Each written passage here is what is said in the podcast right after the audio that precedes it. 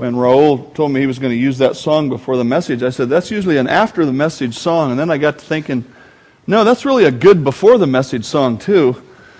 Um, reminded me of the first sermon I ever preached.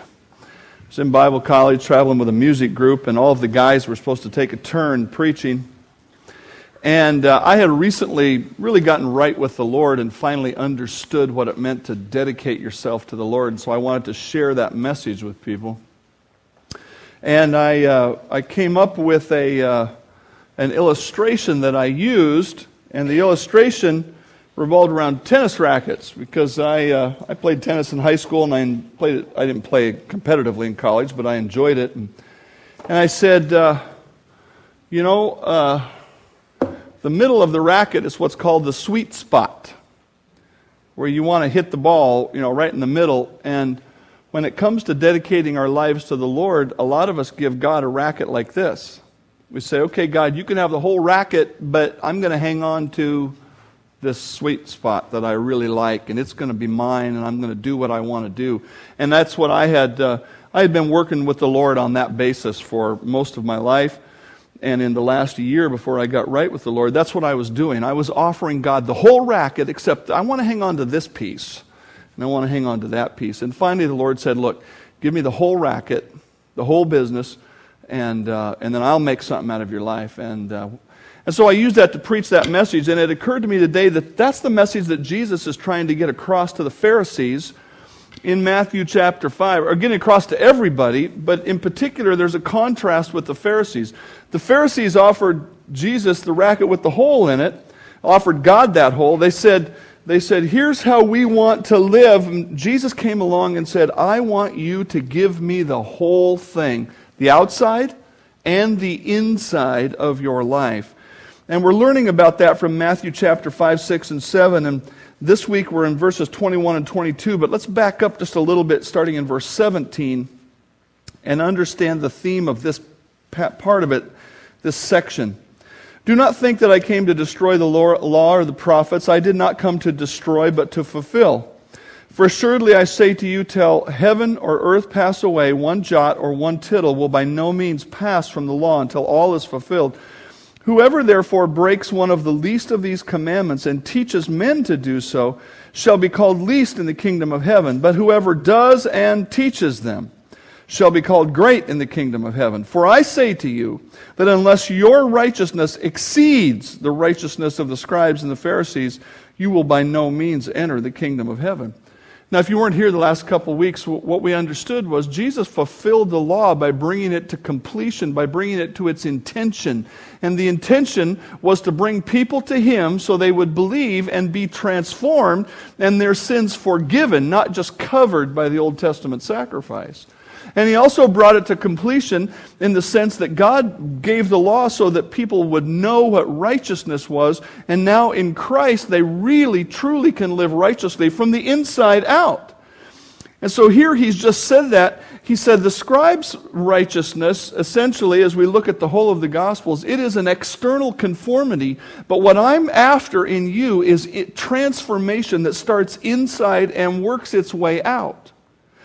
And in the next, in the next passage of Scripture, um, from verses uh, 21, actually through the end of the chapter, he's going to give a series of about six examples of what he's talking about.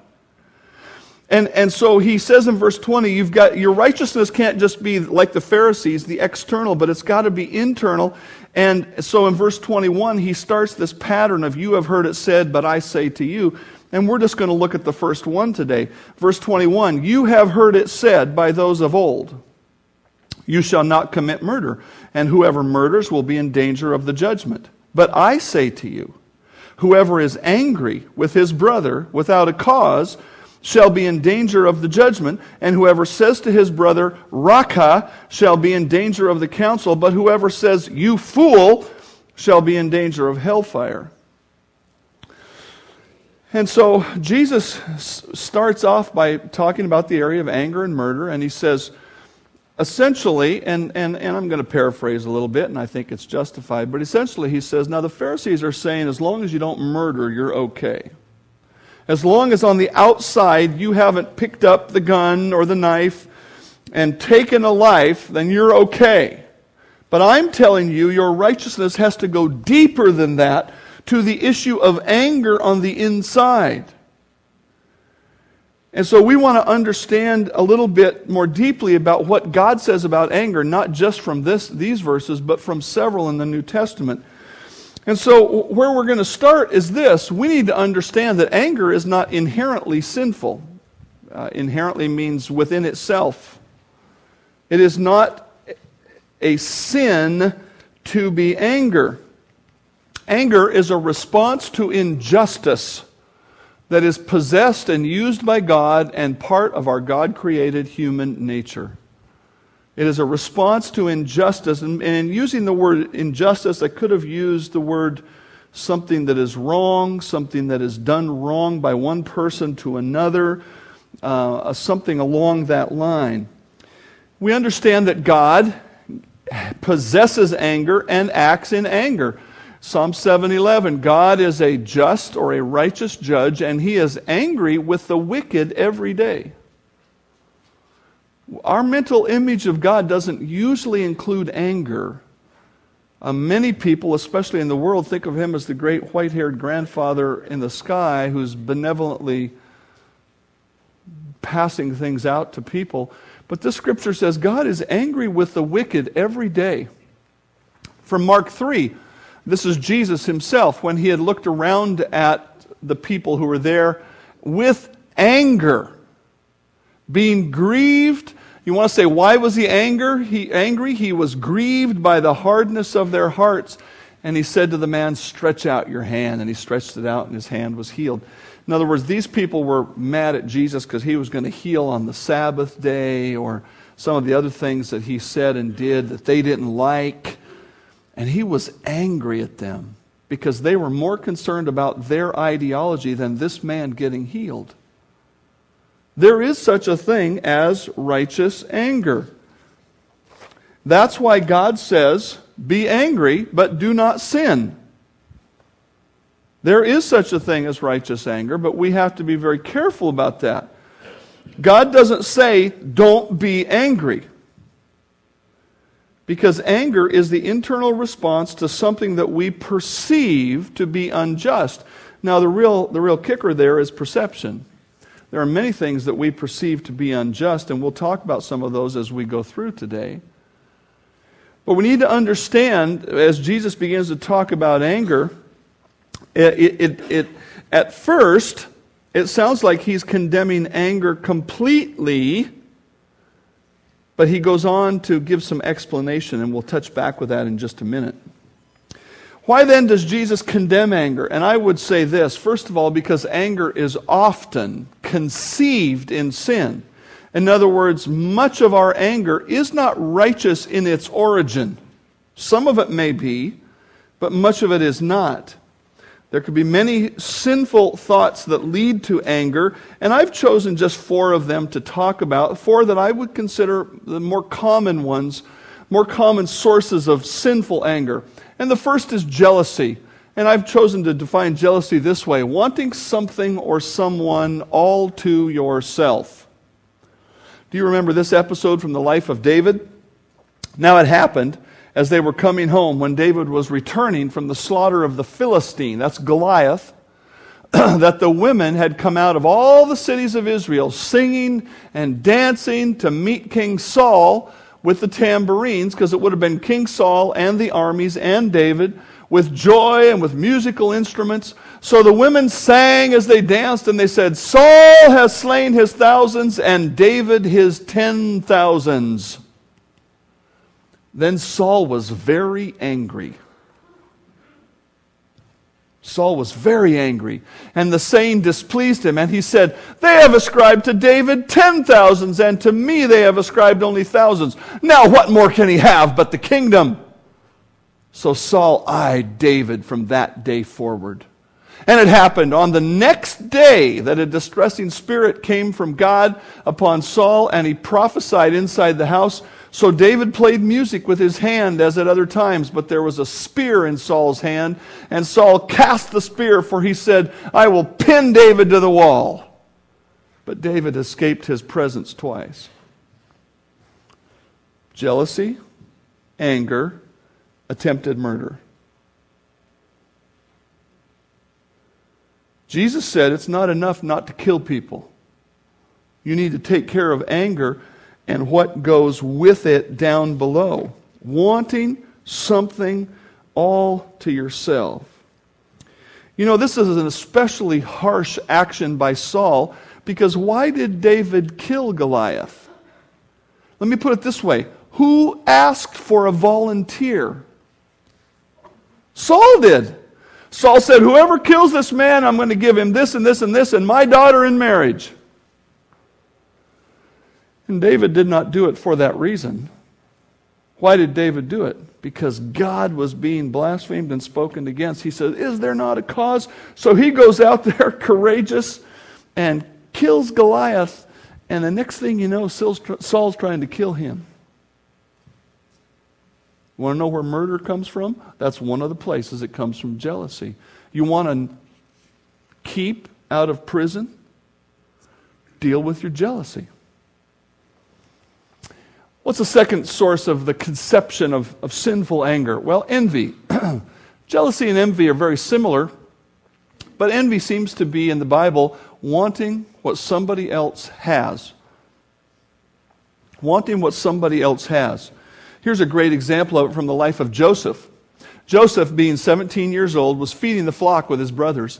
And the lad was with the sons of Bilhah and the sons of Zilpah and his father's wives, and Joseph brought a bad report of them to his father.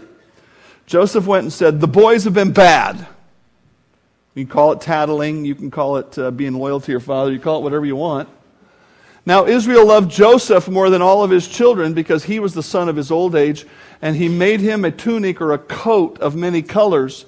But when his brothers saw that their father loved him more than all his brothers, they hated him. And they could not speak peaceably to him. Now, Joseph had a dream. Now, people make a lot of different things out of this dream, but know this, folks that dream was from God. That was a divine revelation because later it all comes true and only God could do that. This is not, Joseph just didn't have some vision of grandeur. This was a God given revelation.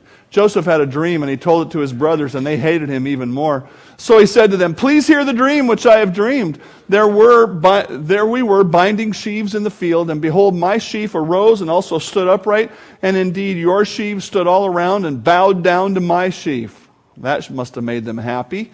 And his brothers said to them, Shall you indeed reign over us?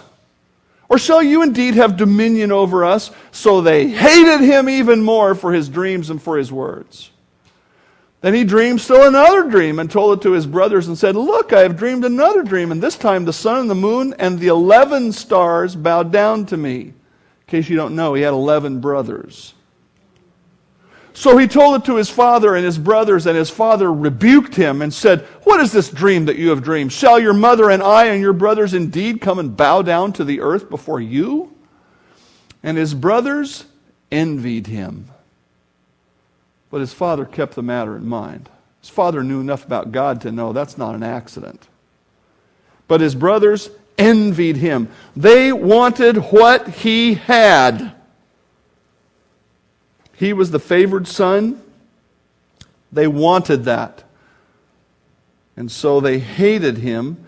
And of course, eventually they plotted to kill him. Hmm, is there a pattern here? Wicked heart, wicked action, murder. Of course, they sold him into slavery. This reminds me of a famous event in sports history. Yes, you know, this picture had to be taken before, right? Not after. This is Nancy Kerrigan, who went on to win the silver medal, I believe, in the Olympics in skating that year.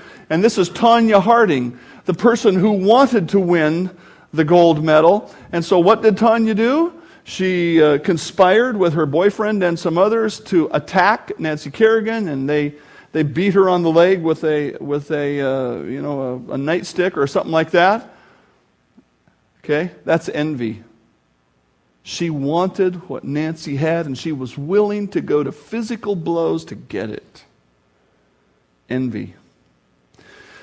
There's another word, we just read it quite a bit in the passage with Joseph, but the word hatred.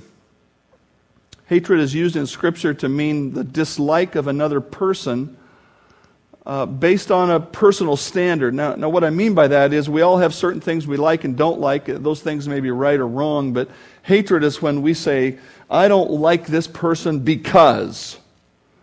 One author defined it this way malicious or, or evil intended and unjustifiable feelings toward others.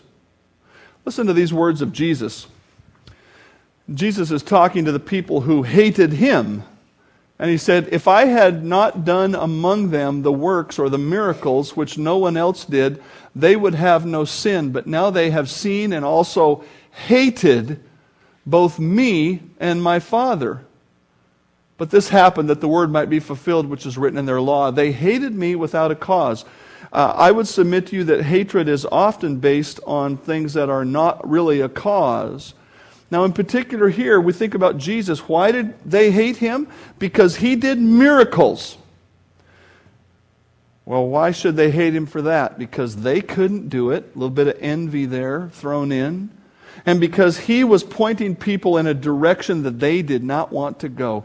And so they didn't like him. They said, I don't like his system. I don't like what he does. I don't like anything about it. They hated him we make statements like this today I just don't like him. Well, why? Well, I just don't like him. He's a Hatfield and I'm a McCoy. He's a Democrat or he's a Republican or he's a lawyer or fill in the blank. He's of a certain ethnic or religious heritage. I just don't like him. That's hatred. We should call it what it is. There's a fourth one that I've chosen to highlight today, and it's greed. Greed is the sinful pursuit of my own desires. And I, and I put that word sinful in there because it's certainly not wrong as a believer in Christ to pursue things that you think God wants you to do. Um, not wrong to pursue uh, being married, have a husband or a wife. It's not wrong to pursue a job. It's not wrong to pursue an education. None of that is wrong. But there is a time when I am, can be controlled by my desires, not controlled by God, and I am pursuing things because I want them, and nobody is going to get in my way. In James, he said this Where do wars and fights come from among you? Do they not come from your desire for pleasure that war in your members? Now, he's not talking about like sexual immorality so much. He's just saying you have personal desires in your human life, and he says you are pursuing these things, and the result is there are wars and fights. I mean, it, it's as simple as, as, a family at home, and and uh, you know somebody's got to get up and turn off the light. Well, I don't want to do it. I did it last time. You know, when I was a kid, it was get up and change the channel on the TV. Get up and turn the volume down. Get up and turn the volume up. I was the remote control.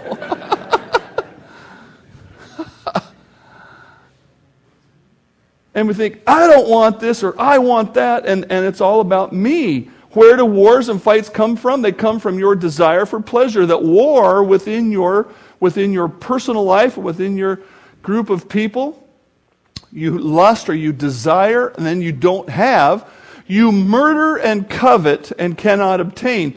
And I think James is using this word murder along the lines of, of this Matthew passage, because surely he's not writing to a church and saying, You murder people when you don't get your way. I think he's talking about the murder of, of anger and hatred and all of that. You know, you, you, you, you assassinate people's character, you murder and you covet, which is another word for envy, and you cannot obtain. You fight and war, and yet you do not have because you do not ask God. You ask and you do not receive because you ask amiss that you may spend it on, spend it on your pleasures. Now, here's a specific example of greed that leads to sinful anger from 3 John. I wrote to the church, the Apostle John, I wrote to the church, but Diotrephes, who loves to have the preeminence, who loves to be the big dog, he does not receive us.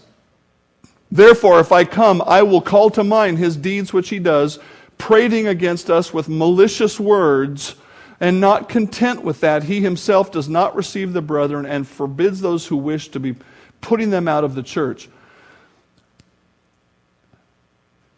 Diotrephes loves to be in charge, and what does he do because of that? He uses malicious words against people like the Apostle John. Okay? That's greed that has gone to seed and become sinful anger. Anger doesn't arise in a vacuum. What I've just attempted to show you is that anger can, has a source. It can be jealousy, envy, hatred, greed. There could be other sources. Even if greed is based in a genuine wrong, if we were really wrong, or excuse me, if anger is based in something really did happen to us, we were the victims, we still have a requirement from God to express ourselves in a godly way in those times. So anger is often conceived in sin, but part of the reason Jesus is condemning it, it is, it is often expressed in sin. And the greatest verse that summarizes this, I think, is Ephesians 4:31. Let all bitterness, wrath, anger, clamor, evil speaking be put away from you with all malice. That is a list of all of the different kinds of expression of anger that are sinful. There is a righteous way to express it, but we're talking about the sinful way today. And the first of those is bitterness. Bitterness literally means to cut or to pierce when we have been wronged, there is a temptation to, to strike back, to strike out, to, to even the balance. Responding to anger inducing situations in a way that cut or pierce other people. The second word is the word wrath. A boiling agitation of the feelings. That's literally what it means. Um, I've heard people say it makes my blood boil when you get really angry in the inside, something is just working you over. God says that's wrong. He says if it's gone that far, it's gone to sin. Anger. The word anger here um, literally means uh, it's, it's the idea of, of cultivating that feeling, cultivating that response, um, rather than dealing with it. The word clamor is an interesting word. It, it probably literally means yelling or the, the display of anger in words. And, and I've put a big term here for you. It's an onom, it's onomatopoeia, or an onomatopoetic word. It's a word that's taken from a sound. And so the sound that this is taken from is literally the sound of a raven, which goes ka, ka, ka. And the word in Greek is kraga, kraga, kraga. And it doesn't mean anything other than that sound. And so the idea is that when some people get angry, they're going, ah, ah, ah, ah. King James calls that clamor or, or yelling. God says that's wrong. Evil speaking. Um, the word is this same Greek word is often translated, translated blasphemy. And it literally, the word blasphemy means to speak something evil against somebody else.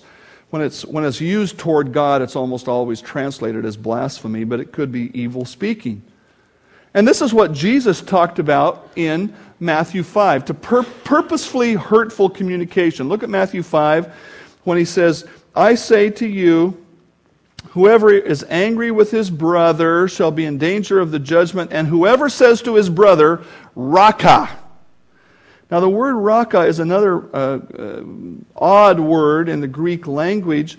It doesn't have any, any uh, kind of literal translation into English, but it probably means, I mean, any term that you would use along this line to call somebody a blockhead or an empty head or a stupid head or any of those kinds of words is kind of the essence of what it meant. Okay? And then the next word there is the word fool, and that's the classic word for fool or moron as it comes into English. And that word in Greek means to be slow or to be dull, and it's usually applied to the mind, so to have a slow mind or a dull mind.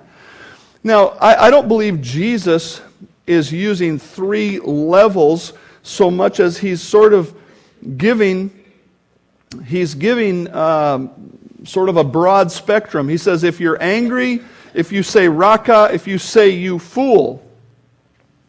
And I think this is the whole idea of evil speaking. Now, I don't remember the exact word that I used, but I called my son in law a fool or an idiot or stupid in a joking way when his mother and his grandmother were sitting across the island in our kitchen. And being from Salvador and not maybe understanding English as well as, as the rest of us, uh, she thought I was calling her son stupid. And she was offended. And uh, he probably was too, because he didn't know he didn't know whether I really liked him or not yet. and I do. and I didn't think he was an idiot. You know how we say people joking around, you idiot. Okay? This is talking about saying that for real. This is talking about looking at somebody and saying, You are an idiot.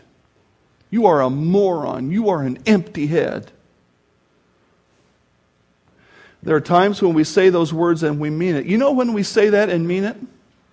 We say that when a car pulls out in front of us. You idiot. Yeah, you know it. You're laughing. You know you do that, don't you? You, you stupid head.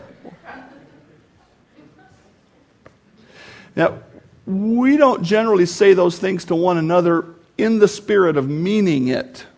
We say it jokingly. But those are specific things that Jesus said if you talk like that to people and you mean what you are saying, he said, that's a sin. And then going back to Ephesians 4, there's one more word, and it's the word malice. And the word malice means any kind of moral evil.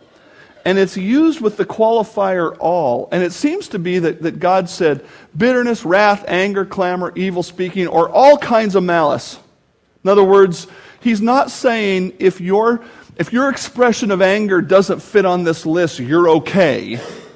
He's saying here are a whole series of common expressions of anger, sinful expressions, and any kind of moral wrong is also a sin.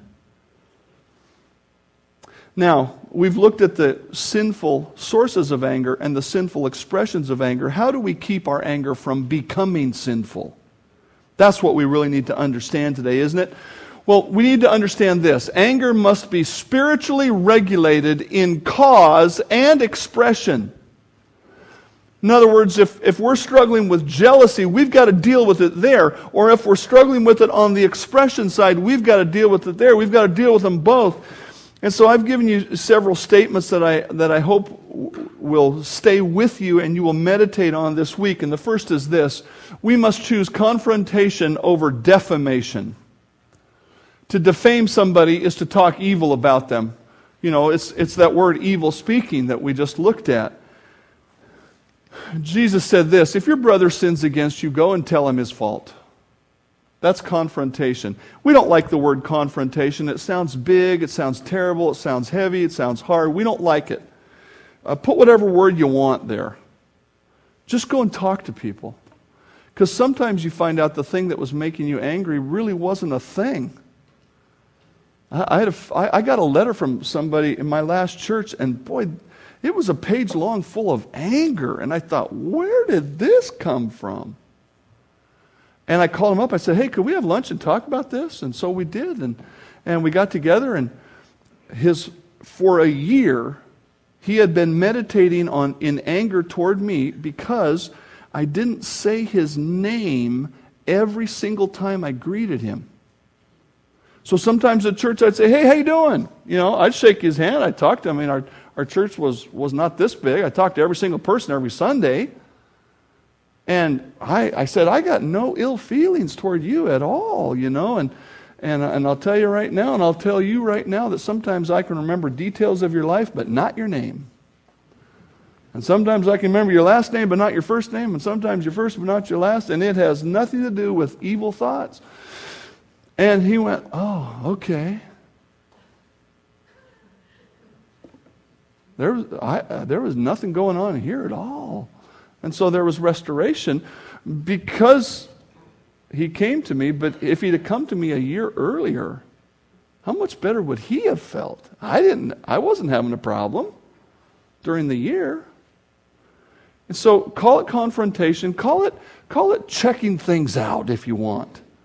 Because the attitude we need to go in, the Matthew 7 attitude that we'll talk about later, is an attitude where, where we don't go thinking, I know everything that's going on and I'm here to really poke it to you. I'm coming here and saying, Brother, you said this or you did that or I've, I've seen this.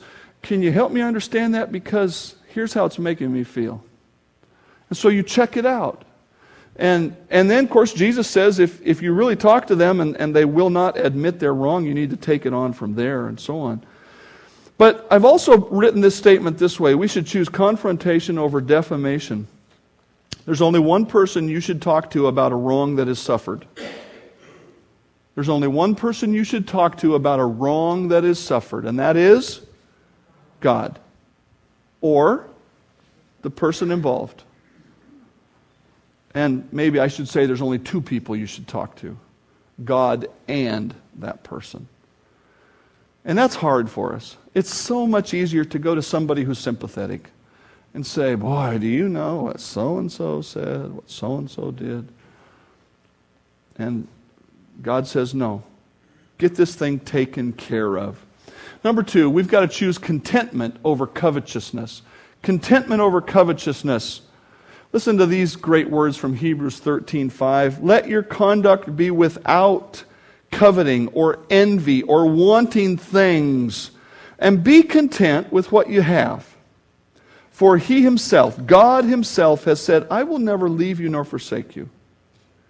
Do I need to dislike others because they have something I don't have? Do I need to speak poorly about people who have a position above me at work? Do I need to envy those who win the lottery? Or can I just enjoy what God has given me and where God has put me until He takes me on somewhere else. We need to choose forgiveness over bitterness. Forgiveness over bitterness. Matthew, or excuse me, Ephesians 4. Let all bitterness, wrath, anger, clamor, and evil speaking. Uh, that's the verse that we just looked at, but we're going to carry on to the next verse now. Let it all be put away to put it away is, is God's description of what we do with sin. We, we have sin, we put it off, we put it away, and in place of it, we take on righteousness. So he says, Get rid of these things, and what do you do in place of it? And be kind to one another, tender hearted, forgiving one another, just as God in Christ forgave you. we have to choose forgiveness over bitterness. Bitterness is when we hang on to the hurt and we meditate on it and we think about it and then we act on it. God says, choose forgiveness. Jesus on the cross, we read it this morning. He said, Father, forgive them, for they know not what they do. Did anybody ever deserve to go to hell any more than the people who nailed Jesus to the cross? No. Do, have the people who have wronged you done something worse than those people did? No. We've got to choose forgiveness over bitterness. A famous preacher of years ago, Harry Ironside, made this comment Just get quietly into the presence of God, and then you will be able to look at things from a right standpoint. Isn't that great? When we're all in our anger and our bitterness and whatnot, we're looking at things as a human. He says, Get into the presence of God. Then you will see things correctly. He says, You will see things from a right standpoint. And as you think of your own failures, of the many, many times that God in grace has forgiven you, it will make you very lenient as you think of the failures of others and instead of getting up on the judgment seat and judging another believer, it will lead you to self judgment, and that will bring blessing. Whereas the, the other is only harmful to you and your own spiritual life. We've got to choose forgiveness over biz, bitterness. Lastly, we've got to, or excuse me, second to last, we've got to choose release over revenge. Release over revenge. Listen to these words from Romans 12. Repay no one evil for evil. We could just stop right there, couldn't we? We repay no one evil for evil. Have regard for good things in the sight of all men. If it is possible, as much depends on you, live, in, live peaceably with all men. Beloved, do not avenge yourself, but rather give place to wrath, for it is written, Vengeance is mine, I will repay, says the Lord. And the best understanding of this language really puts it this way give place to the Lord's wrath. In other words, when you step back from avenging your wrong, you step back and say, okay, God, I'm going to I'm going to be in you. You take care of them in your time and in your way. You let God be in charge of that because He is in charge of that. God says that making people pay for their sin is His job, not ours. And we need to let Him do His work. The desire to make people pay for their sin, in some measure, is a genuine response. I mean, we can think of it in terms of crime. Somebody commits a crime, and we think, boy, that guy's got to pay for his crime. That's a genuine response. But this scripture says it's not our job. It may be a genuine response, but it's got to be on God, not us. The last of my, my short list here of of regulating cause and expression is this we must choose humility over pride. Humility over pride. Therefore, humble yourselves under the mighty hand of God that he may exalt you in due time, casting all your care upon him, for he cares for you. It's very easy for us to get wrapped up in our wrong. We've been wronged, and, and people are walking on us, and, and I have got to protect myself and establish myself. I can't let this go on. And, and God says, Yeah, you can. Jesus committed no sin, He did nothing wrong. Nor was deceit found in his mouth. But when he was reviled, when people spoke evil of him, he did not revile in return. When he suffered, he did not threaten, but he committed himself to God who judges righteously. That's what humility is. Humility is not walking with your head down all the time. Humility is when we say, God, vengeance is your job, lifting me up. Call it self esteem, call it whatever you want. Lifting me up is your job. My job is to let go of these wrongs. My job is to forgive. My job is to release. And it's up to you to take it from there, both for me and for them. That's humility. Jesus was angry at sin and injustice, but he never became angry at personal insult or affront.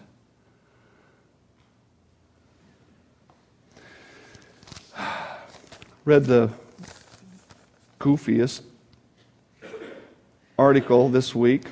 The article wasn't goofy, but what happened was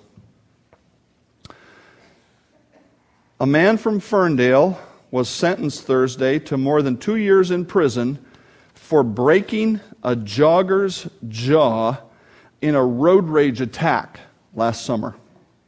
Court records show Gavin Hageth was driving his Ford Taurus on the Brown Road um, when the car uh, excuse me, was driving his Taurus when the car swerved toward, I'm getting this wrong here now. Yes, he was driving his car when the car swerved toward the roadside, coming within about four feet of a jogger. So he's driving down the road, and there's a jogger, and he swerves toward him. The jogger flipped him off. Hageth slammed on his brakes, fishtailing the car. He got out and ran toward the jogger at a full sprint. In full view of the neighbors, he punched the man, breaking his jaw. Witnesses scribbled down the license plate of the car. They tracked him down. He's going to go to prison.